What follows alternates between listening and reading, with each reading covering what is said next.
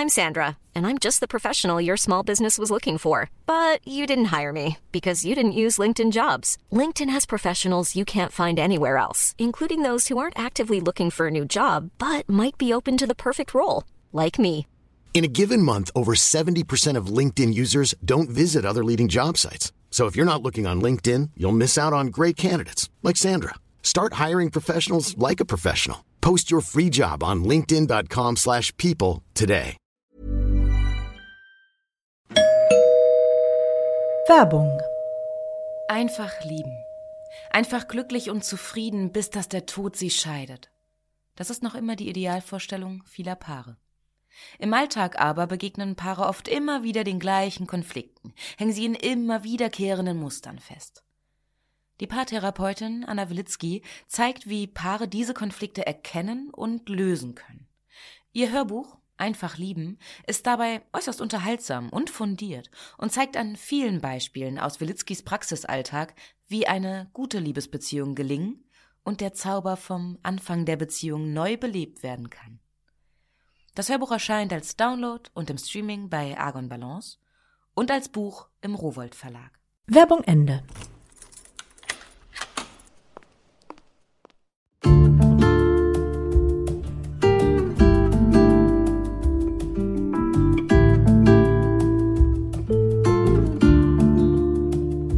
Herzlich willkommen zur neuen Folge von Einfach ganz Leben, dem Podcast für bewusstes Leben.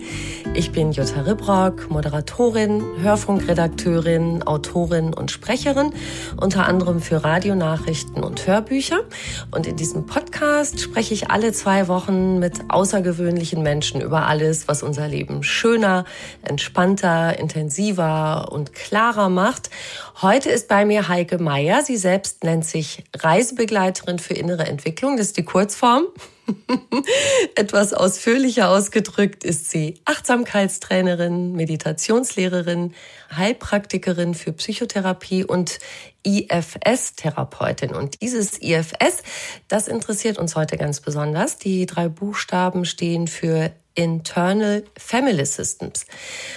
Und ich hoffe, ich sage das jetzt richtig, der IFS-Ansatz, der besagt, ganz stark verkürzt und vereinfacht. Die Jutta ist nicht nur die eine Jutta, die Heike ist nicht nur die eine Heike oder der Luis ist nicht nur der eine Luis, sondern in jeder und jedem von uns gibt es eine ganze Wohngemeinschaft verschiedener Persönlichkeitsanteile und die sind nicht immer alle einer Meinung, sondern bremsen oder blockieren sich auch mal gegenseitig. Und darum dreht sich das neueste Buch von Heike Meier mit dem Titel ich stehe mir selbst nicht mehr im Weg. Persönlichkeitsanteile erkennen, verstehen und heilen. Wie das geht, wie wir dann hoffentlich endlich das tun, was wir wirklich wollen und auch ganz viel Kraft sparen, die sonst für innere Kämpfe drauf geht. Darüber sprechen wir heute. Viel Freude beim Hören.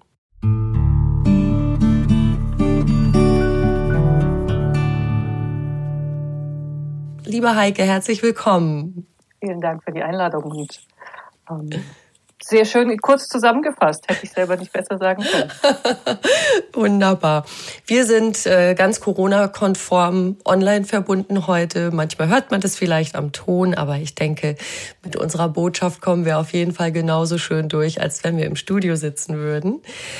Und ich will mal gleich reinspringen in sowas Typisches, was vielleicht jeder von uns kennt. Also wir haben uns vielleicht vorgenommen, uns endlich mal wieder mehr Freizeit zu gönnen. Was machen wir tatsächlich? Wir machen wieder ohne Ende Überstunden. Oder wir haben uns vorgenommen, ah nee, also im nächsten, in der nächsten Konfliktsituation verkneife ich mir mal die stichelnde Bemerkung gegenüber meiner Partnerin, meinem Partner. Schwupps ist er raus, schwupps haben wir den Streit. Oder ach, mal wieder mehr Sport machen und dann landen wir doch mit den Chips auf der Couch. Also ist das dann so, dass sich bei diesen Entscheidungen in unserer inneren WG mit den ganz vielen, die da rumspringen, einfach mal wieder irgendwie der Falsche durchgesetzt hat? Naja, es sind einfach an all unseren Handlungen und Entscheidungen sind oft eben mehrere beteiligt und die haben unterschiedliche Perspektiven. Ne? Also das sagen wir ja dann auch oft. Ne? Also ein Teil von mir, ja, würde schon gerne jetzt zum Joggen gehen, aber ein anderer Teil wird auf der Couch liegen bleiben. Ne? Mhm. Und wer da die Oberhand gewinnt, ähm, da stehen wir, damit stehen wir uns eben manchmal selber im Weg.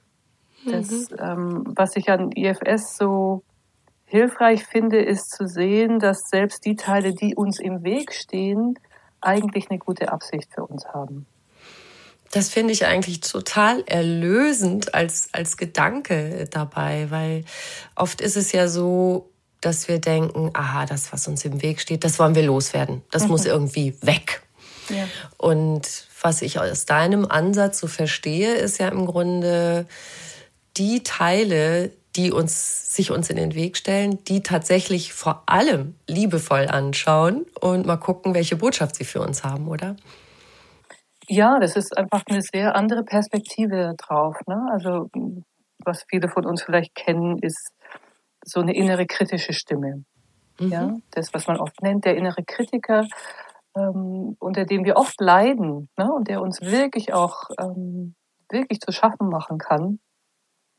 Und ähm, der Mensch, der äh, IFS entwickelt hat, Richard Schwarz, ähm, der diese Methode vor, diesen Ansatz vor ähm, über 40 Jahren entwickelt hat, der sagt, ähm, der innere Kritiker ist eigentlich die, der missverstandenste Teil unserer inneren WG.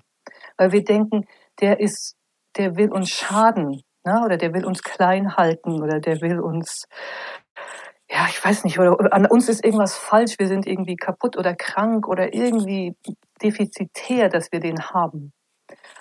Aber der Ansatz von IFS lautet, wie mal einfach nur von der Annahme auszugehen, der könnte einen guten Grund haben, warum er da ist. Der ist nicht zufällig da, sondern der will eigentlich was beabsichtigen. Der mhm. möchte zu was beitragen. Mhm. Und wenn ich jetzt so eine Stimme habe, die mir immer sagt, das kannst du nicht, das schaffst du nicht, dafür bist du zu dumm, was könnte nützlich daran sein? Ja? Das würde ich jetzt auch gern wissen. ja, wenn du dich fragst, ne, was, warum könnte das hilfreich sein, dass dir innerlich jemand sagt, Jutta, brauchst du gar nicht versuchen, schaffst du eh nicht. Hm. Ein, wenn man dann nachfragt, sagen Kritiker, innere Kritiker oft sowas wie, ja, aber wenn sie das macht und dann wird sie sichtbar und dann macht sie einen Fehler und dann kriegt sie richtig Ärger. Und ich beschütze sie davor, dass sie überhaupt sichtbar wird und überhaupt was macht. Dann kriegt sie nämlich hinterher keinen Ärger. Ich halte sie vorher so klein, ich rede ihr ein, dass sie das nicht kann, damit sie keine Risiken eingeht. Also wenn wir einen starken inneren Kritiker haben, ist es eigentlich ein Zeichen dafür, dass wir in der Vergangenheit mal sehr beschämt worden sind, wenn wir ein Risiko eingegangen sind, wenn wir sichtbar geworden sind.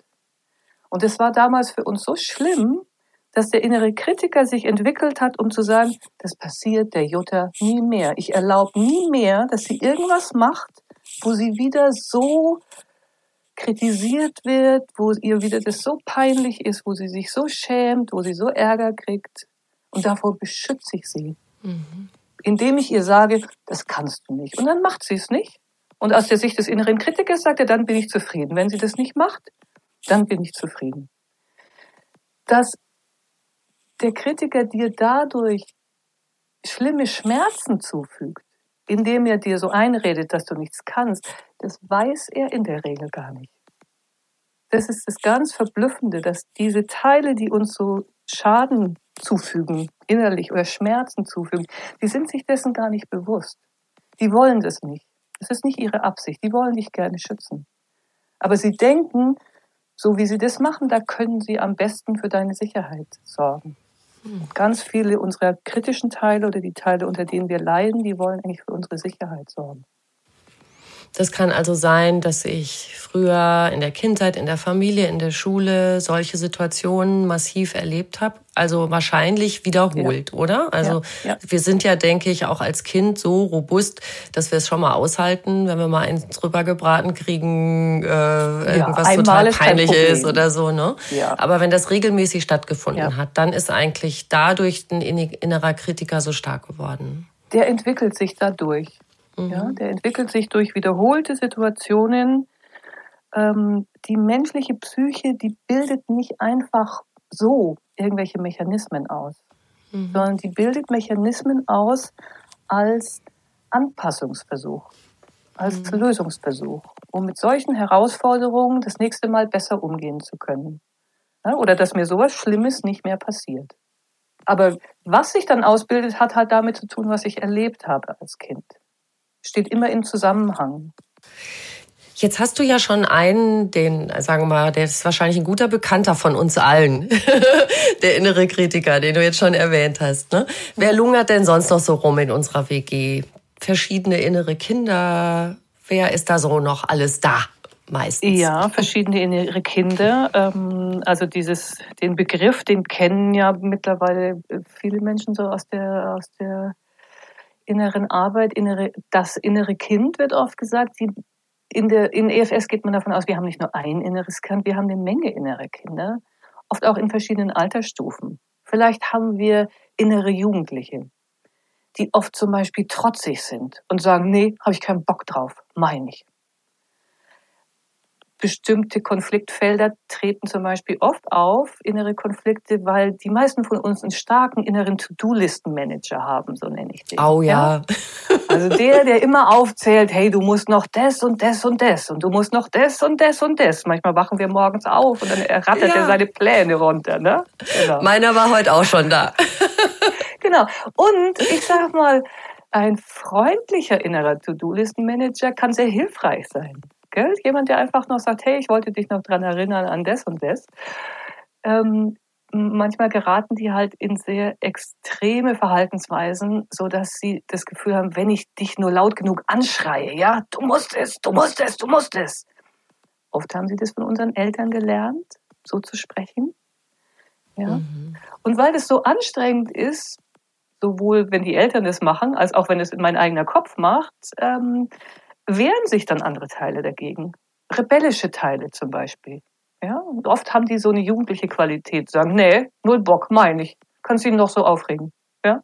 So. Kannst mir noch so viel erzählen, was ich mehr Sport machen soll oder mich gesünder ernähren soll. Esse ich jetzt Chips, hast du davon. Das bringt dann den To-Do-Listen-Manager noch mehr auf, ne? oder den Perfektionisten oder den Kritiker. Und dann kommt es so zu starken inneren Konflikten. Und häufig mhm. merkt man das so, wenn man so ein Gedankenkarussell hat, ja, dass sich eigentlich Teile in uns streiten, was jetzt das Richtige ist. Der eine sagt dann, aber habe ich mir doch auch verdient, ich habe es mir doch, ich habe es mir doch echt mal verdient, dass ich auch mal was Schönes machen darf, ja, oder dass ich es mir mal gut machen, gut gehen lassen kann. Aber unser, ich sag mal, unser, unser, viele von uns haben so Selbstoptimierer-Teile, ja, dann, ja, wenn du, aber wenn du nur schlank wärst, und was will der? Der sagt, wenn du nur schlank wärst, dann würdest du endlich Anerkennung finden. Dann würden dich endlich die Leute lieben, hofft er. Ne? So, so die Idee, wenn ich nur endlich so schlank, so erfolgreich, so reich, so hübsch, so beliebt bin, dann könnte ich mich entspannen. Glaubt er, ne? Ja, genau. Und dann gibt es andere Teile in uns, die wehren sich dagegen, sagen, ich will ich aber nicht. Passt ja gar nicht zu mir.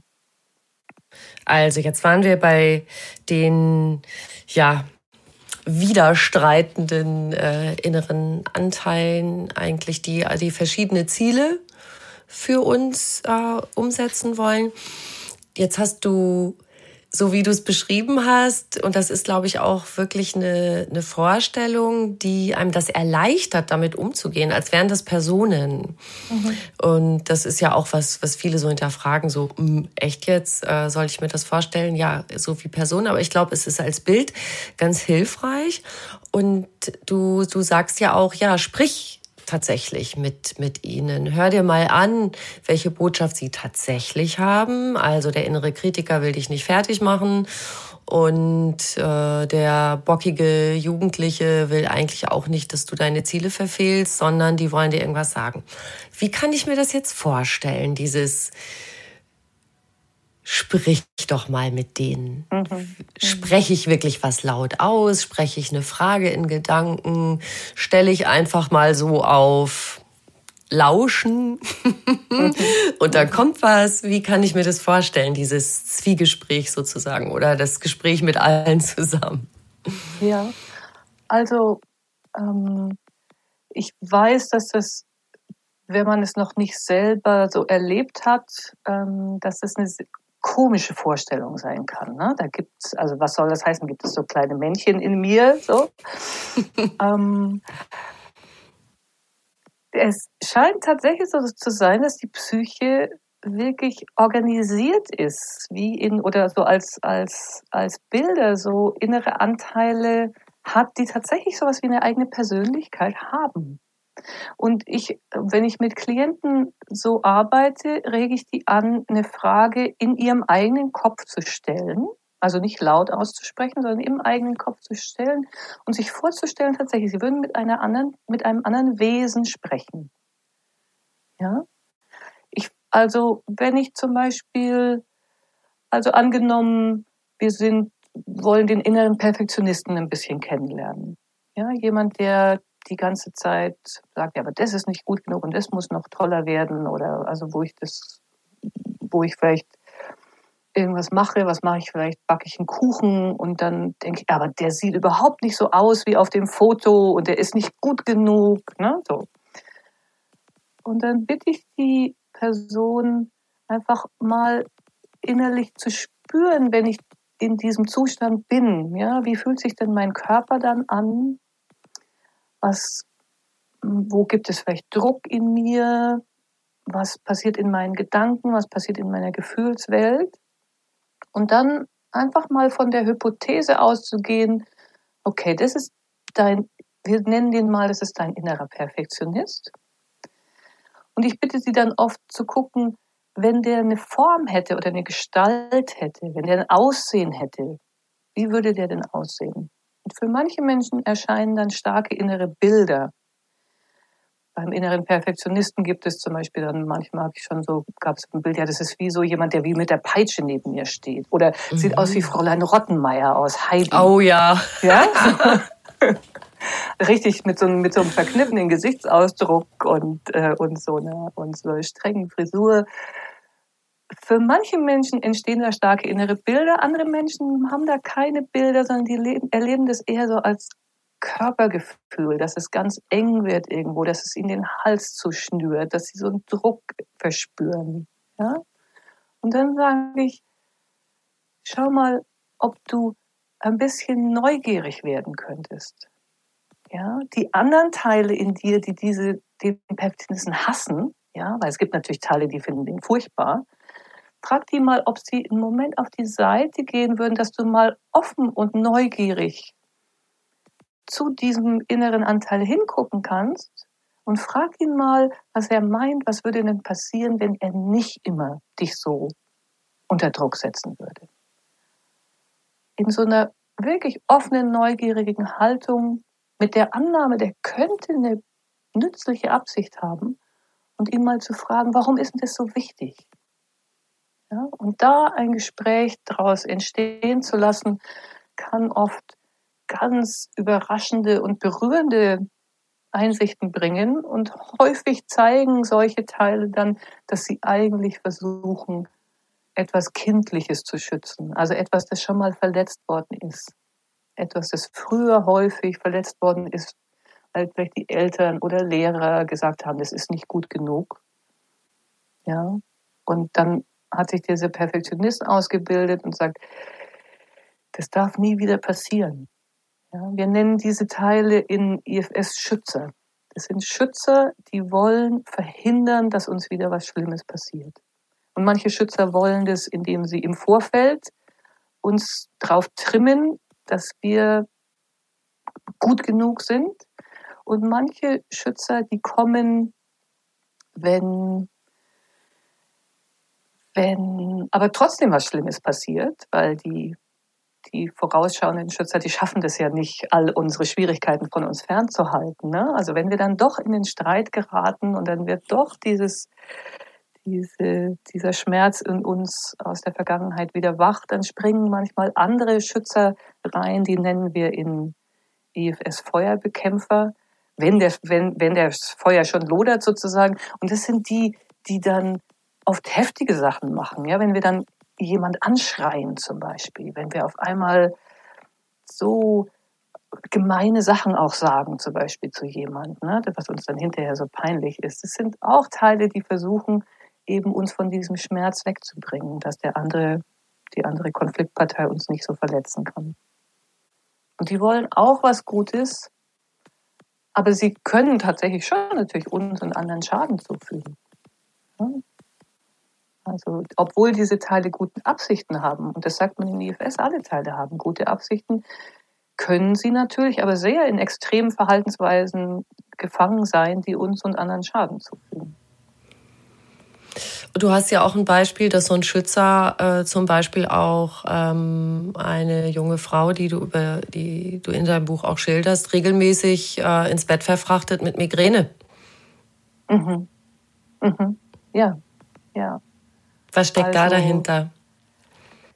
Migräne und eine Menge von psychosomatisch, also oder wo man annimmt, Krankheiten, die, die einen psychosomatischen Hintergrund haben, sind oft das Ergebnis von Teilen, die sich, die extrem sind und die unterschiedliche Sachen gleichzeitig wollen. Also wenn jemand, die, diese Person, die ich da begleitet habe, die Klientin, die hatte einen sehr starken Leistungsteil, der äh, ganz drauf geguckt hat, dass sie immer perfekt ist, dass sie, dass sie in der Arbeit, überall, was sie gemacht hat, es musste immer gnadenlos gut sein. Ja? Und sie ist dadurch permanent über ihre eigenen Grenzen gegangen. Und der Teil, der die Migräne geschickt hat, hat ihr dann gesagt, aber wenn ich das nicht tue, dann krieg ich dich, ich krieg dich nicht zum Aufhören. Ich krieg dich nicht, ich krieg dich anders nicht dazu, dass du eine Pause machst. Und wenn ich dir die Migräne schicke, dann legst du dich wenigstens hin. Und ich habe ich finde keinen anderen Weg mehr, wie ich dir sagen kann, du musst Pause machen, du musst Pause machen, wir gehen sonst kaputt. Natürlich ist die Migräne gleichzeitig auch was, was, was hier kaum auszuhalten ist, was den Körper auch total anstrengt. Aber der, dieser Migräneteil sagt ja, aber ich, also ich, ich habe ich hab andere Sachen versucht, das hat nicht gewirkt, ja, das hat nicht geholfen. Mhm. Du hast gerade eben geschildert, wenn man in sich hineinhorcht, dass du ganz viel auch erstmal auf Körpergefühle achtest. Das heißt, auch dafür ist es wichtig, eine Sensitivität zu entwickeln. Was empfiehlst du da, um überhaupt, weil das ist ja auch oft schon das erste Ding, dass viele von uns gar nicht so einen Kontakt zu ihrem Körper und zu ihren Empfindungen mhm. haben, dass wir das üben. Ja, ich glaube, das ist, ähm, das ist zentral anzufangen, diesen Kontakt mit sich selbst wieder herzustellen, mit dem eigenen Körper. Ähm, Achtsamkeit, Achtsamkeitstraining ist eine gute Möglichkeit, ähm, wirklich mit sich, sich überhaupt wieder zu spüren. So viele von uns, die spüren sich überhaupt nicht. Ähm, Ganz konkret, was, was können wir da machen für, für Übungen, wenn du sagst Achtsamkeitstraining? Also mm, es gibt, äh, haben manche der Hörer und Hörerinnen vielleicht schon gehört, MBSR-Kurse, Mindfulness-Based Stress Reduction, Stressbewältigung durch Achtsamkeit. Das ist ein Kurs, den ich auch selber unterrichte. Und da wird geübt Bodyscan zum Beispiel, nennt man das. Also mit der Aufmerksamkeit durch den Körper zu wandern. Wirklich die, anzufangen, die Füße zu spüren und Empfindungen wahrzunehmen. Ähm, ich kann von mir sagen, bis ich ungefähr 30 war, ähm, habe ich so vom Kopf aufwärts gelebt. Also ich habe eigentlich den Rest meines Körpers kaum wahrgenommen. Ja, vielleicht schon, wenn, er, wenn, wenn ich mir irgendwo angehauen habe, wenn was wehgetan hat oder wenn ich in die warme Badewanne gestiegen bin, weil es sehr schön war. Das habe ich schon gespürt. Aber sonst im Alltag ähm, glaube, sind viele von uns, sie sind so mit unseren Gedanken beschäftigt, eben auch mit den To-Do-Listen, so mit außen, nach außen orientiert, dass wir uns selber gar nicht mehr spüren. Ja? Und es gibt tatsächlich auch Teile, Persönlichkeitsanteile, die versuchen, diesen Kontakt zum Körper zu unterbinden, weil in dem, im Körper oft einfach schmerzliche Erfahrungen gespeichert sind. Und wenn uns als Kind niemand geholfen hat, mit Traurigkeit, mit Einsamkeit, mit Kummer umzugehen, dann ist oft eine Möglichkeit, sich vom Körper abzuschneiden, um das einfach nicht mehr zu spüren. Ja, das ist dann auch ein Lösungsversuch der Psyche, wenn ich so viel Kummer erlebe, der mich überfordert, dann ist eine durchaus intelligente Reaktion einer kindlichen Psyche zu sagen, ja, dann spüre ich das einfach nicht mehr.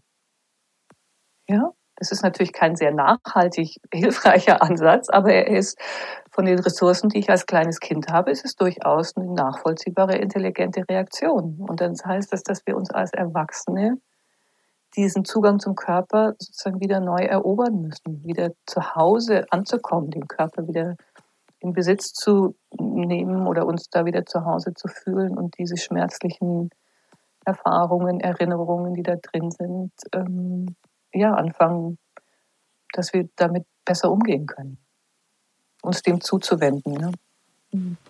Das sind ja oft Strategien, dass wir solche Helfer, sag ich mal, hatten, die uns in der Kindheit geholfen haben, Lebenssituationen zu bewältigen und durchzustehen. Mhm.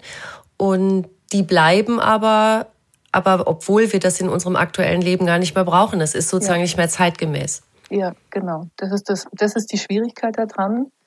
Ich nenne das manchmal so wie eine Software, die zu einer bestimmten Zeit mal installiert wurde. Vielleicht mit fünf, ja, war das meine beste Option, die ich hatte, als ich fünf Jahre alt war, diese Umgehensweise mit einer Herausforderung. Und diese Software kriegt dann kein Update mehr. Ja, und dann bin ich 30 oder 40 und die Software läuft immer noch wie damals. Und mit fünf war sie nützlich und heute steht sie mir im Weg und macht mir das Leben schwer. Ähm, aber wenn man, wenn man nicht einen Weg findet, sozusagen für dieses Update, dann, dann kommt es nicht von alleine. Hm. Ja? Und ganz schwerwiegende Erlebnisse, die für uns ein Trauma bedeuten, damit beschäftigst du dich auch in deinem Buch. Was ist da besonders zu beachten? Da muss man auch ganz besonders vorsichtig mit umgehen, ne? wenn ich mhm. dich richtig lese. Da. Ja, ähm, bei einem Trauma heißt es, dass ich eine, dass ich etwas erlebt habe, was meine Bewältigungsmöglichkeiten zu dem damaligen Zeitpunkt einfach überstiegen haben. Ja? Ähm, und das hat mich in eine Situation gebracht von totaler Hilflosigkeit, von totaler Überforderung, von totalem bis hin zu mich, dass ich, dass ich wie so einfriere da drin, weil das so schrecklich ist, was ich da erlebe. Ja? Und das kann was Einmaliges sein, also wie, was weiß ich, ein Unfall. Ähm, aber Traumata können auch entstehen durch Entwicklungssituationen, die sich wiederholen, ja, äh, und die sich, die sich dann wie in uns hineinfressen. Und unser, wir bleiben sozusagen gefühlt in dieser Situation stecken. Also das Nervensystem, der Körper, die Psyche fühlen sich noch immer so, als wäre diese Situation nie vergangen.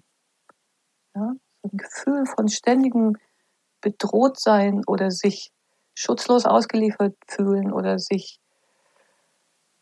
sich verstecken müssen, immer auf der Hut zu sein, weil das jederzeit wieder passieren kann. Das sind ja als als wären unsere Teile, die als die diese Erfahrung gemacht haben, als wären die da eingefroren drin. Und das aufzulösen, ähm, dafür finde ich, ist IFS tatsächlich eine sehr hilfreiche Möglichkeit. Ähm, und, und es ist wichtig, das einfach behutsam zu machen, ähm, so dass die Teile quasi wieder wie auftauen können. Ja, mhm. ohne aber ohne in so extreme Gefühle dann auch wieder hineinzurutschen. Das ja, meinst genau. du mit diesem behutsam, ne? Dass genau. es nicht einen wieder total überrollt oder überflutet in dem Moment. Genau, genau. Und das, vielleicht kann ich an der Stelle auch nochmal auf eine Besonderheit ähm, zu sprechen kommen, die IFS auszeichnet, dass man eben in IFS sagt, wir haben nicht nur Teile, sondern jeder von uns hat ein Selbst. Richard Schwartz hat das das Selbst genannt und das Selbst im Sinne von IFS ist eine Essenz, ein Wesenskern jedes Menschen, der gekennzeichnet ist von Zuständen wie Ruhe, Gelassenheit, Zentriertheit, Mut, Mitgefühl, Verbundenheit, Humor auch. Und dieses, diese innere Wesenskern, der ist tatsächlich nicht zerstörbar. Wir kommen mit ihm auf die Welt und der kann nicht kaputt gehen. Der kann auch durch ein Trauma nicht kaputt gehen. Was aber passieren kann, ist, dass der so überlagert wird von, von den Teilen mit ihren Lösungsversuchen, die oft sehr extrem sein können, dass man von diesem Selbst nichts mehr spürt. Ja, aber es ist ein bisschen so, wie man das am Himmel hat, wenn du, wenn du so in so eine dichte Wolkendecke reinschaust. Ja, und der Himmel ist ganz grau und Wolken ballen sich so dicht, dass man von der Sonne gar nichts mehr sehen kann. Wenn du aber mit dem Flugzeug durch die Wolken durchfliegst, ist die Sonne oben drüber immer da. Ja? Also wenn auch noch so viele Wolken da sind, die löschen die Sonne nicht aus, aber sie können die Sonne total verbergen. Und IFS ist ein sehr, sehr, ja, wie soll ich sagen, ein sehr, sehr menschenfreundlicher, sehr, sehr hoffnungsvoller Ansatz, der auch sagt, dieses, dieser innere Zustand, dieser Kern dessen, diese Essenz dessen, was wir eigentlich sind, der geht nicht kaputt, der geht niemals kaputt. Wir können diesen Zugang wieder freilegen. Das ist das, was, was IFS-Therapie äh, will, diesen Zugang wieder freizulegen und ähm, von dort aus Kontakt aufzunehmen zu den Teilen. Weil man im IFS sagt, es selbst weiß, was die Teile brauchen. Und ich als IFS-Therapeutin, ich bin nicht die, die das für dich macht, ja, so, und ich bin auch nicht die, die das wissen muss, sondern das, was ich mache, ist, ich helfe dir, den Zugang wieder freizulegen, sodass du dein, dich in deinem Selbst wieder spüren kannst und dass die Teile von dort aus die Hilfe bekommen, die sie brauchen. Also wenn ich das richtig verstehe, wie du es auch in deinem Buch beschreibst, dass ich sage es jetzt mal ein bisschen salopp, wenn das selbst äh, das Kommando übernimmt und ja. die Teile merken, aha, das Selbst hat alles im Griff und lenkt die Dinge so, wie das für die Person, die ich ja beschützen will, alles gut ist, dann kann ich mich auch wieder beruhigen. Das heißt, Harmonie gibt, kommt in die WG, wenn der Hauptmieter das selbst sagt, okay, ich habe eine Vorstellung davon, wie das hier laufen kann und wenn ihr mitmacht, geht es allen gut? Ja, so könnte man das sagen. Das ist ein bisschen wie ähm, ich sage das manchmal wie ein, ein, inneres Führungskräftetraining, was ich, was ich mit meinen Klienten mache. Ja? Wenn du dir vorstellst, du hast ein total zerstrittenes Team, in dem jedes Teammitglied meint, ich, so wie ich es mache, so muss es sein. Ja? Und die haben sehr unterschiedliche Ideen davon, was das Beste ist. Dann braucht es eine gute Chefin. Eine gute Chefin, die, die das Wohlergehen von allen im Blick hat und die auch alle ins Boot holen kann, sodass alle an einem Strang ziehen. Aber eine, diese gute Chefin, die, ja, die hat im Idealfall eben diese Qualitäten, diese Selbstqualitäten. Ne? Die hat Mut, die hat Mitgefühl, die hat Perspektive, die ähm, ist geerdet und ruhig und die hat ein großes, offenes Herz und viel Kraft. Und das haben wir tatsächlich alle innerlich. Und dem wieder Zugang, zu dem wieder Zugang zu finden, ähm, ist Meditation ist zum Beispiel eine Möglichkeit, um dazu wieder Zugang zu finden. Und das erleben ja viele von uns, ne? wenn wir so eine Praxis anfangen, dass wir uns geerdeter fühlen, dass wir uns ruhiger fühlen, dass wir uns gelassener fühlen. Und wenn wir von dort aus mit diesen inneren Anteilen Kontakt aufnehmen, dann können wir ganz viel zu ähm, ja, einfach zu mehr, zu mehr Lebensfreude beitragen und dass sich Konflikte innerlich lösen lassen. Mhm. Also das trägt sicherlich auch zu einer guten Grundkonstitution bei, also dieses wieder ins Körpergefühl gehen, Meditation, diese Dinge, mhm. beides, äh, was beides Zugang zu uns eröffnet. Nochmal, da wir jetzt schon wieder auch Beispiele hatten, wie geht die Kommunikation jetzt in dem Fall zwischen selbst und den Teilen. Mhm. Du hast ja anfangs gesagt, wenn wir so eine Frage in unser Inneres senden, dann kommen oft Körpergefühle. Es kommen aber auch, wenn ich dich richtig verstehe, ja wie so innere Sätze. Es kommen schon mhm. Sachen, sagen wir mal, in Form von Gedanken. Was vielleicht können wir da auch noch mal auf ein paar konkrete Beispiele gucken. Was äh, oder vielleicht erinnerst du dich auch bei dir selbst oder was du bei Klientinnen erlebt hast, wo du dachtest, boah, da ist jetzt aber mal ein Knoten geplatzt, da ist so eine klare Botschaft draufgekommen.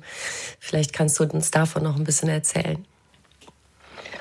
Ach, ich denke gerade an eine Klientin, die was erlebt hat, was glaube ich viele von uns äh, auch kennen, die, wenn sie, wenn sie nach Hause kam ähm, von der Arbeit, ähm, erstmal so, ah, jetzt lege ich mich mal auf die Couch, mache mal den Fernseher an, um so ein bisschen runterzukommen.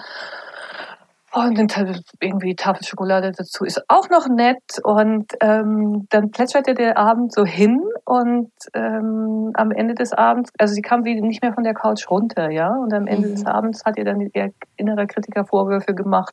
Ja klar, ne? Also wieder irgendwie den Abend vergammelt, nichts Sinnvolles gemacht, nur gefressen und geglotzt. Also bin ich mit ihr auf die Suche gegangen, welcher Teil ist das denn? Der sich da mit dir auf die Couch legt und der dich dann nicht mehr aufstehen lässt. Und sie hat diesen Teil später mein Naschmonster genannt. Oh ja. Und der wollte am Anfang gar nicht gefunden werden, mhm. weil er hatte Sorge, wenn sie ihn sieht, dann will sie verhindern, dass er seine Arbeit macht. Er fand aber, er macht eine wichtige Arbeit. Und er hat es auch, er war es ja so gewöhnt, dass der innere Kritiker immer auf ihm rumhakt. Und deswegen wollte er am Anfang gar nicht gefunden werden. Es ist manchmal gar nicht so leicht, diese Teile zu finden. Die wollen am Anfang gar nicht mit uns sprechen. Weil sie uns auch nicht vertrauen, ja? So. Aber als wir ein bisschen Vertrauen aufgebaut haben und dann die Frage kam, was, warum ist es denn so wichtig, dass du das machst? Ja, was möchtest du denn eigentlich für die Klientin erreichen? Und dann sagt er, ich will, dass die auch mal was Schönes erleben kann. Ich will, dass die es auch mal leicht hat. Ja, ich will, dass die auch mal, dass, dass mal innerlich was Süßes für die passiert. Also für mhm. den war dieses Süßigkeiten essen sowas wie, ach, ich gönn dir was Liebevolles. Die muss so viel arbeiten, ja. Der Kritiker hackt so viel auf ihr rum.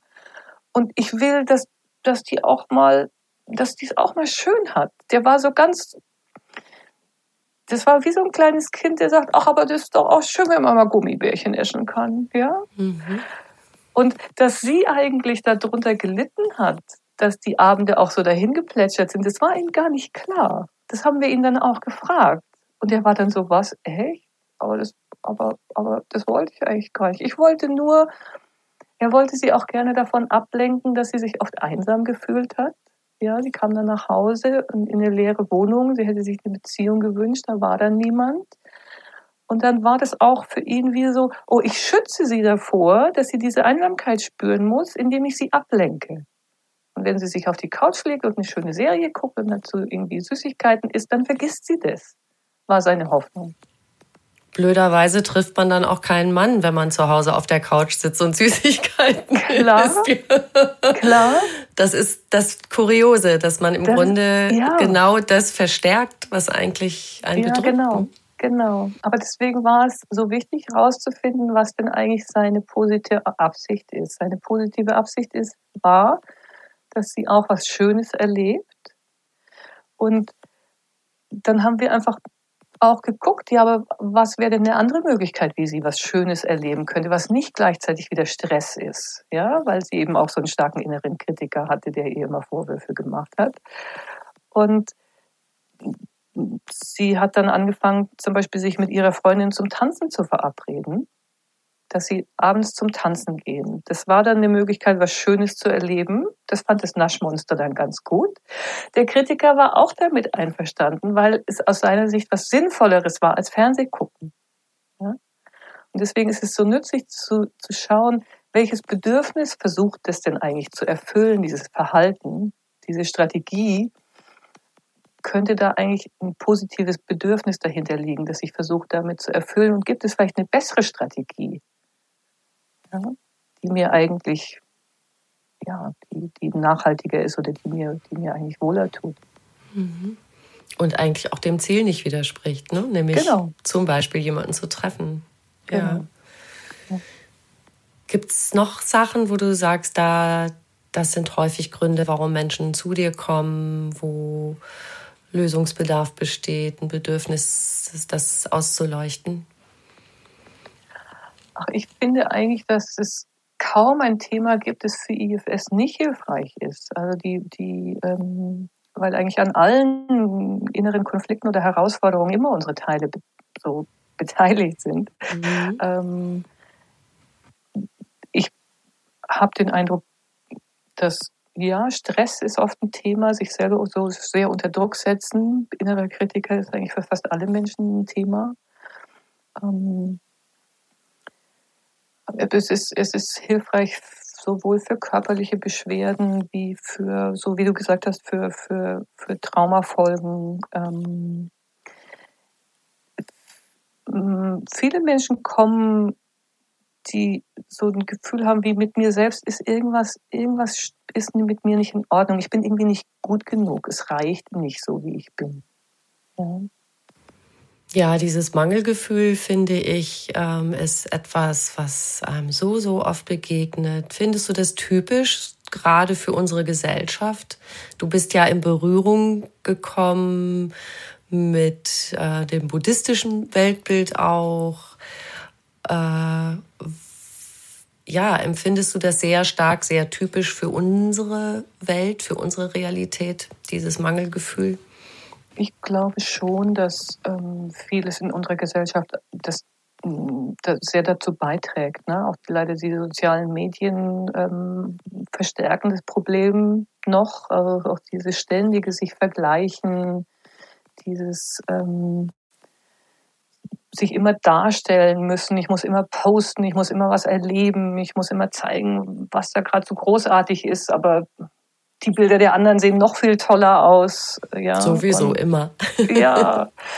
Ähm, und das macht es, das macht es schwierig, ähm, so viele, ja, so viel, so viele Bücher, dass man immer denkt, ja, aber was soll ich jetzt machen von den vielen, von den vielen Vorschlägen, die mir da gezeigt werden? Na, hier Selbstoptimierung, hier noch besser werden, die vielen Aufgaben, die wir haben. Also manchmal denke ich schon, wenn ich so das anschaue, was, was junge Leute heutzutage leisten sollen, wie viel Praktika sollen die gemacht haben, wie viele tolle Erfahrungen sollen die alle schon haben als Berufsanfänger. Ähm, also ich finde, wir legen uns da schon auch sehr hohe, ja, einfach Steine in den Weg. Gell? Also so Erwartungen, die kein Mensch erfüllen kann. Ich soll die tollste Mutter sein, die super Liebhaberin, ich soll erfolgreich sein im Beruf, ich soll ganz verständnisvoll sein, ich soll mich gesellschaftlich äh, engagieren und das alles gleichzeitig. Ne? Also meine Großmutter hatte diesen Anspruch nicht. Mhm. Genau. Also das kommt für die Heranwachsenden heute als zusätzlicher Druck dazu. Und für uns Eltern äh, besteht natürlich auch ein Druck. Also erst, wir wollen natürlich alles so gut wie möglich machen. Wir wollen, dass unsere Kinder gut aufwachsen und natürlich mit dem Wissen, und auch das sprichst du ja wieder auch an, ähm, das meiste bildet sich aus in der frühen Kindheit, mhm in den ersten Tagen, Wochen, Monaten des Lebens und in den ersten Lebensjahren. Also ja. für ein Baby, was nicht direkt hochgenommen wird und wenn das das öfter erlebt, ist es jetzt nicht nur, es muss mal ein bisschen warten, sondern es hat geradezu Todesangst, ja, dass es vielleicht nicht rechtzeitig zu essen bekommt und so weiter. Also wir können so verdammt viel falsch machen als Eltern. Ähm, was kann die Idee von den Internal Family Systems, IFS, uns helfen, auch als Eltern im Umgang mit Kindern? Oder kannst du sowas sagen wie, also wenn du das so ungefähr hinkriegst, dann ist schon mal ganz gut. Als Mutter, als Vater. Also eines, was man, glaube ich, lernen kann, ist, sich zu entschuldigen. Einfach zu sagen, wow, da vorhin habe ich heftig reagiert, da bin ich laut geworden und vielleicht hast du dich da erschrocken und es tut mir leid. Ja, so. Einfach nur nicht, nicht auch, weil es einfach peinlich ist, dann drüber wegzugehen, sondern, sondern zu sagen, ja, da ist was mit mir durchgegangen, ich wollte das eigentlich nicht. Und es tut mir leid. Und ich glaube, also was, was meine Lehrtherapeutin oft gesagt hat, ist, ähm, dass ein Kind sehr viel aushalten oder gut überstehen kann, wenn es eine Person hat, die ihm beisteht. Dieses, dass, dass das Schlimme für Kinder nicht unbedingt das ist, dass sie was Schweres erleben. Ja? Also Kindheit ist oft schwer. Ja? Geschwister zu haben, das ist oft schwer. Das, das, mhm. das kann keine, auch die besten Eltern können das einem nicht abnehmen. Ja? Was man auch vielleicht in der Schule erlebt, an, an, an Demütigung oder an Verletzung oder an Ausgeschlossenheit. Das passiert einfach. Wir können das Kindern nicht abnehmen. Aber es macht einen riesen Unterschied, wenn ich das jemand erzählen kann wenn mir da jemand zuhört, wenn da jemand Mitgefühl für mich hat. Gabor Mate, ein, ein Traumaforscher, hat mal gesagt, Kinder werden nicht traumatisiert, weil sie was Schlimmes erleben. Kinder werden traumatisiert, weil sie mit dem Schlimmen alleine bleiben. Da habe ich jemanden, dem ich was davon erzählen kann. Und kann ich als Eltern eine Atmosphäre schaffen, in dem das Kind merkt, ich, ich kann das erzählen und mir hört jemand zu. Das finde ich eine ganz schöne Anregung, weil oft denken wir, boah, wir müssen an so vieles denken, so vieles beachten, dass wir eben nichts kaputt machen oder eben nicht selber was auslösen und verursachen, was unserem Kind schadet und dann auch noch helfen sollen, können, müssen, wenn von außen was passiert. Und diesen Gedanken, den du gerade gesagt hast, finde ich wunderschön, weil es eben auch nicht ist, ich muss eine Lösung parat haben. Das ist ja mhm. auch oft was, dass man denkt, oh Gott, da ist jetzt das und das passiert bei meinem Kind äh, und ich kann jetzt gar nicht sofort was Kluges sagen, warum es jetzt nicht so schlimm ist oder wie wir das mhm. lösen können. Im Gegenteil. Also im Grunde geht es erstmal darum, das mitzufühlen, es aufzufangen, einfach zu trösten, zu umarmen, zuzuhören und vielleicht sogar einfach den Mund zu halten. Ja, ja, ja. Ich, das kennst du ja vielleicht selber von dir, wenn du gerade in einer sehr schmerzlichen Situation bist und du erzählst es einer Freundin, du willst doch nicht, dass sie dir 30 Lösungen dafür präsentiert. Du willst doch, dass sie dir einfach zuhört. Ja, dass sie einen Raum gibt, wo du vielleicht auch weinen kannst und dass es okay ist dass es okay ist, dass wir Schmerzen erleben. Das passiert uns als Menschen. Ja, es ist nicht das Schlimme, dass uns die Schmerzen passieren, sondern wir brauchen einen Raum, in dem jemand mit Mitgefühl da ist. Mhm. Und wir brauchen auch einen Raum, wo die Person, wo ich dann nicht das Gefühl habe, oh, jetzt ist die so betroffen davon, dass es mir schlecht geht, jetzt muss ich dir auch noch helfen. Ja, also es ist auch nicht nützlich, wenn ich dann sozusagen mit in diesen Schmerz einsteige. Aber dass ich, dass ich einen haltenden Raum biete, in dem das Kind sich gesehen fühlt und, und angenommen fühlt mit seinem Kummer. Und wenn unsere Kinder schon älter sind und wir im Rückblick, Rückblick vielleicht denken, ah ja, das habe ich jetzt verstanden, dass ähm, es vielleicht besser wäre, mich so und so zu verhalten und, das empfinden wir oft schlimm, besser gewesen wäre, mich, mhm. mich anders zu verhalten. Es, man kann ja Dinge, die in der Vergangenheit liegen, nicht mehr rückgängig machen. Es gibt den schönen Satz, es ist nie zu spät für eine glückliche Kindheit. Ist es nie zu spät? Können wir im Rückblick auch noch was wieder gut machen? Also es ist auf jeden Fall deswegen nie zu spät für eine glückliche Kindheit, weil ich meine, meinen eigenen Blickwinkel auf meine Kindheit verändern kann. Weil ich weil ich tatsächlich Teile von mir, die in schlimmen Kindheitserlebnissen eingefroren sind, daraus quasi auftauen kann. Und ich kann sehr traurige innere Kinder zu wieder lebensfroheren inneren Kindern machen. Das kann ich aus meiner eigenen Geschichte sagen, dass es geht und das kann ich von Klienten sagen. Es lässt sich wirklich was heilen. Und wenn es geht, wenn du fragst, was Eltern tun können. Ich glaube auch, Eltern können, können sagen, es tut mir leid. Ich habe es damals so gut gemacht, wie ich es konnte. Ich habe damals keinen anderen Weg gesehen. Ich habe damals vielleicht gedacht, es ist das Richtige. Ich sehe es heute anders. Ja, ich kann das Gespräch suchen. Und ich glaube, als Eltern können wir vor allen Dingen auch schauen, kann ich, kann ich anfangen, gut für mich selber zu sorgen? Kann ich gucken, dass ich gelassener werde, dass ich stabiler werde, dass ich mir Unterstützung suche?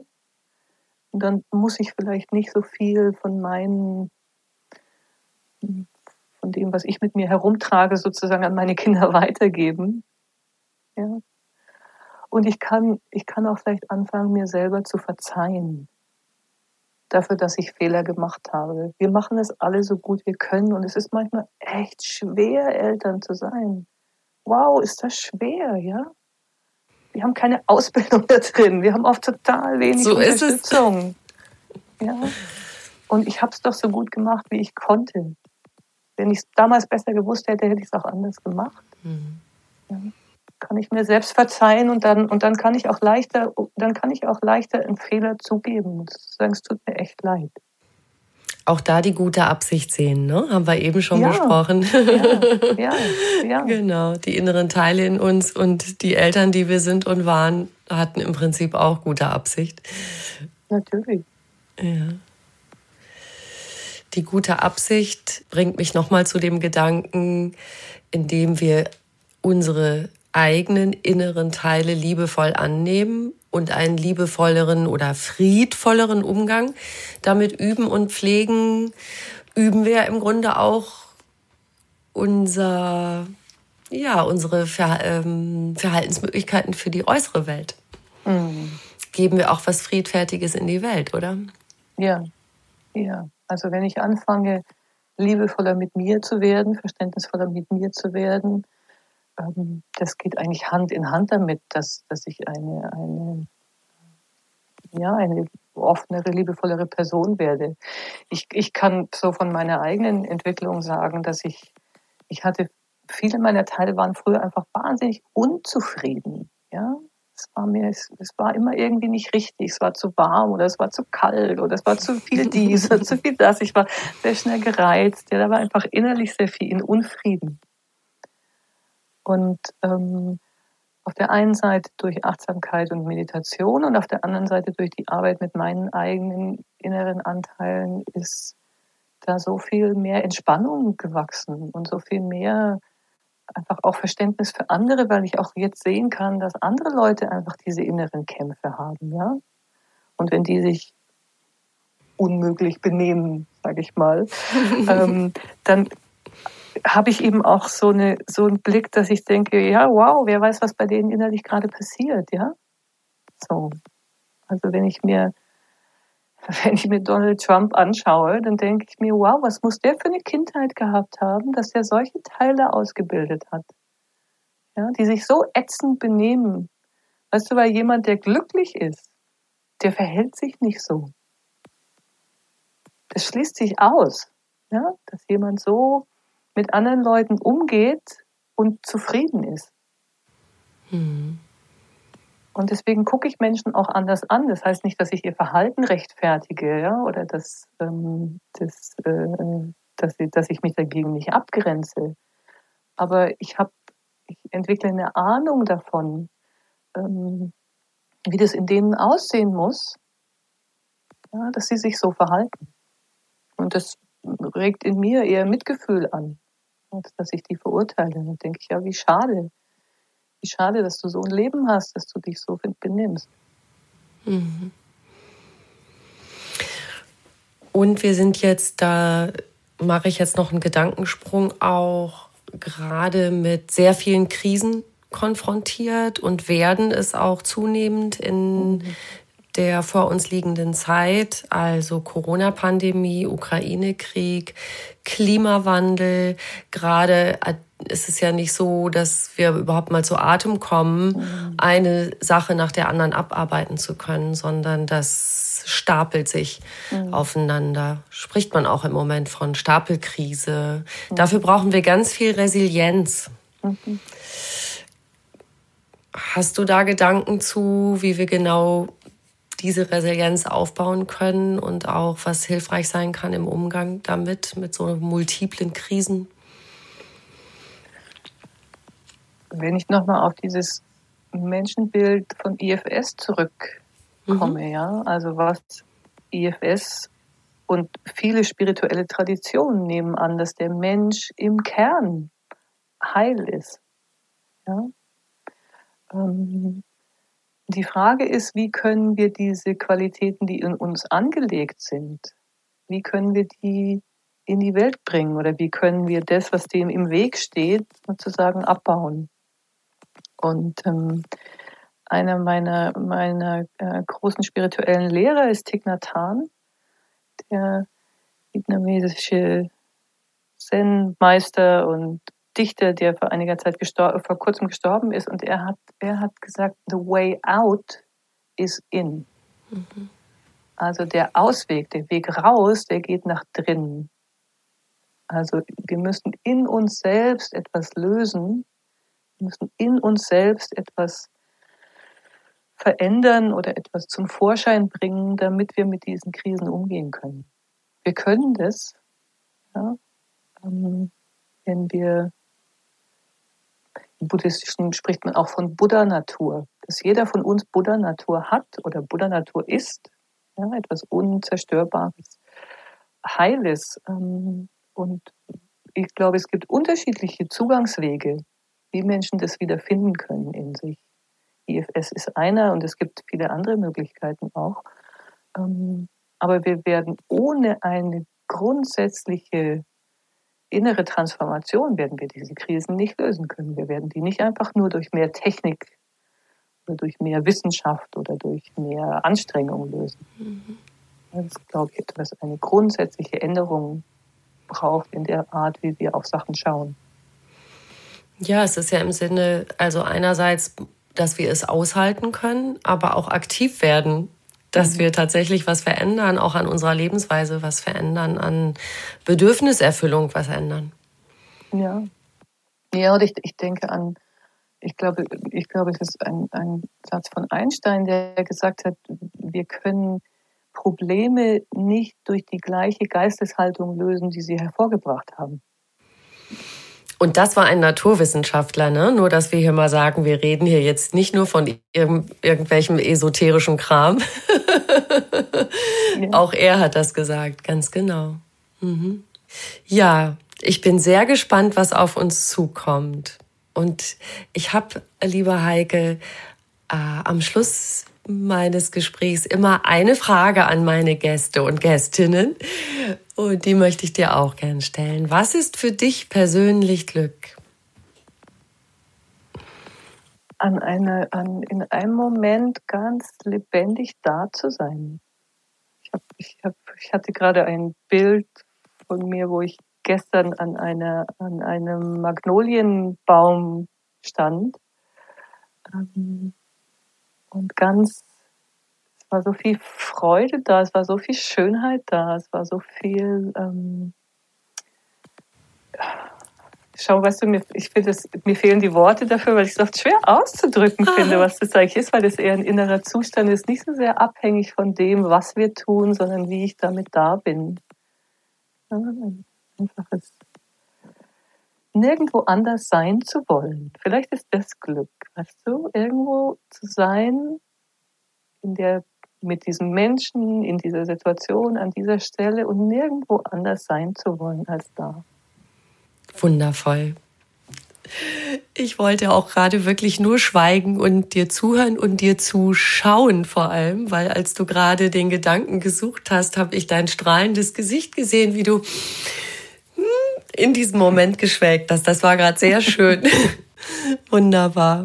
Danke dir von Herzen, liebe Heike, für dieses schöne Gespräch. Vielen Dank für das Miteinander. War eine Freude für mich. Dankeschön.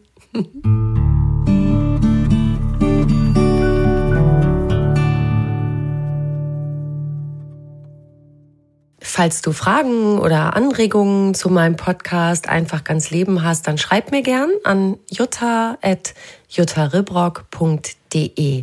Welche Themen interessieren dich besonders? Worüber würdest du gern mehr wissen? Und wenn du mehr über Heike Meier erfahren möchtest, schau gern in die Show Notes zu dieser Folge. Da findest du auch einen Link zu ihrem aktuellen Buch. Noch mehr Anregungen für einen bewussten Lebensstil gibt's auf einfachganzleben.de und noch mehr tolle Podcasts auf podcast.argon-verlag.de. Du kannst diesen Podcast überall hören, wo es Podcasts gibt und dort auch kostenlos abonnieren. Alle zwei Wochen gibt's eine neue Folge und ich freue mich sehr, wenn du wieder dabei bist. Ciao.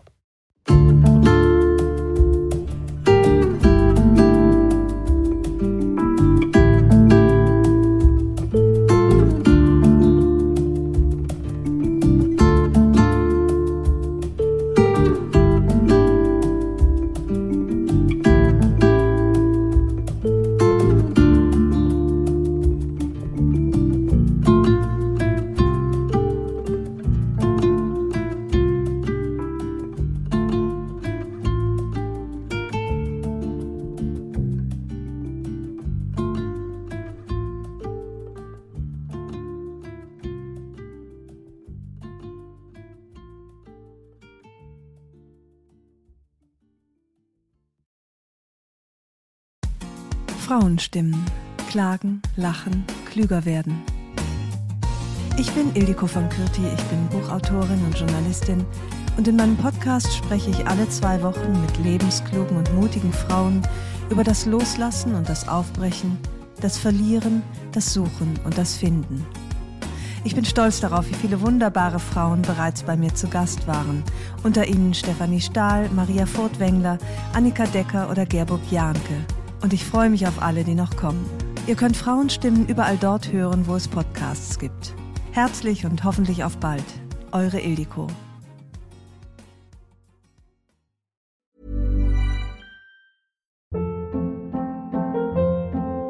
Hold up. What was that? Boring. No flavor. That was as bad as those leftovers you ate all week. Kiki Palmer here, and it's time to say hello to something fresh and guilt-free. Hello Fresh. Jazz up dinner with pecan-crusted chicken or garlic butter shrimp scampi. Now that's music to my mouth. Hello Fresh. Let's get this dinner party started. Discover all the delicious possibilities at hellofresh.com.